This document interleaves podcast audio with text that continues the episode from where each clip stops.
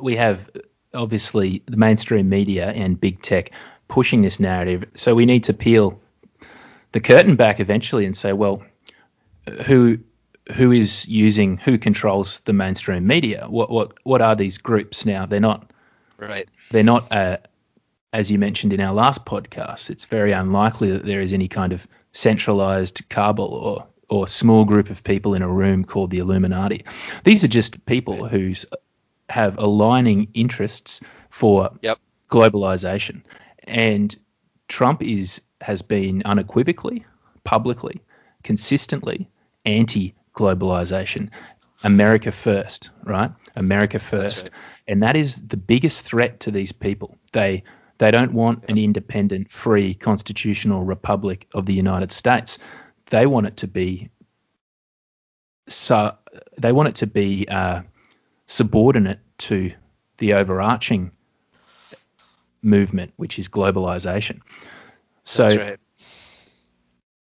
yeah, there's an alignment of some really powerful and strange bedfellows. I mean, on the one hand, you've got these major corporations in the United States and also Australia and, and the UK, where the corporations push for things like mass immigration so they can get cheap labor and push for certain kinds of global trade deals, some of which do, you know, benefit the, the citizens in the form of lower prices, but which also can destroy a domestic culture and replace it with something else. So, so you've got these massive corporations pushing for mass migration and free global trade and and internationalism and so on, and these these international bodies to be on the same.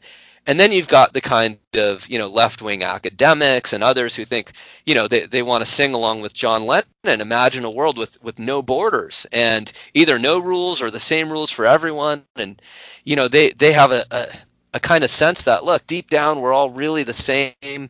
You know all there are no religious differences no cultural differences or these don't matter. We need to break down the barriers man.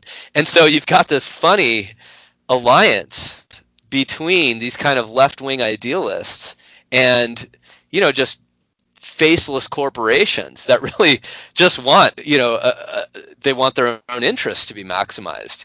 And yet these are taking supposedly the moral high ground. And you know Trump the nationalist or or any other nationalist is supposed to be the person who wants to you know preserve a culture or who cares about low wage workers in West Virginia or Kentucky. This is the evil person what a strange turn of events that is very strange and it's not a new thing i mean you can go back to a french philosopher called charles fourier who was an early socialist thinker and really one of the first driving forces behind the idea of utopian socialism, mm. right?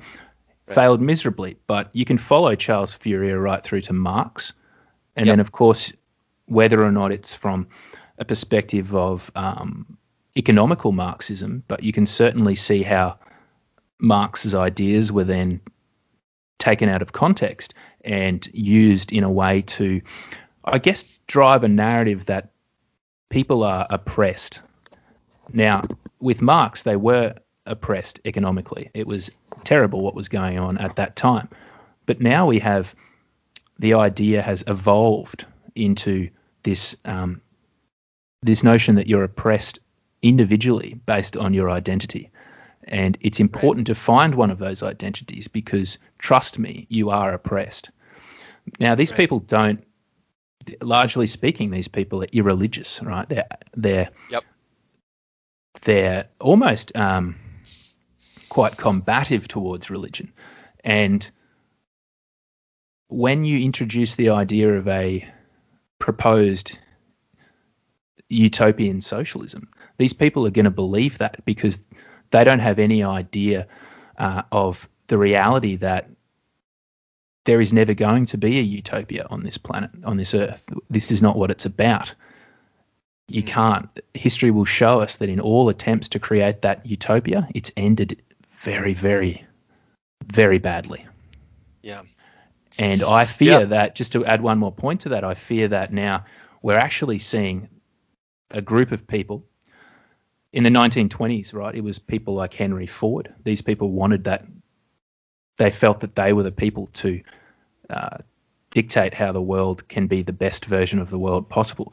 But I fear that now, whoever these people that um, really represent the upper echelons of, of globalism have learned from the mistakes of previous communist and Marxist inspired regimes and they've tightened it up and they've used the internet and they've used mainstream media and big tech yep. to do that. Yeah, it's a I mean it's complicated because as as we mentioned before there's there's a confluence of people who are supporting some of the same programs but but not all of the same, right? So you've got your again your your kind of you know utopian socialist types or we might call it as as I would say the kind of religion of equality where they think look that the ultimate goal is to make sure everyone has equal outcomes and we're talking equal outcomes across the globe you know or the the implicit assumption that all religions are exactly equal in their value or or their values. You know what they ultimately espouse is the same thing. We think that's probably false but but that's that's their view. And then they're aligning themselves actually with others that really have quite different interests but they do have an interest in breaking down borders or breaking down cultures or the family or something like that. And to that extent, you know, you can see this as as a trend that ends in the same place but for very different reasons. And one of the reasons that, as you said, the the, the sort of the communist ideal ultimately ends up as a bloodbath is precisely that you know people endorse these these views for very different reasons and ultimately they they won't get along actually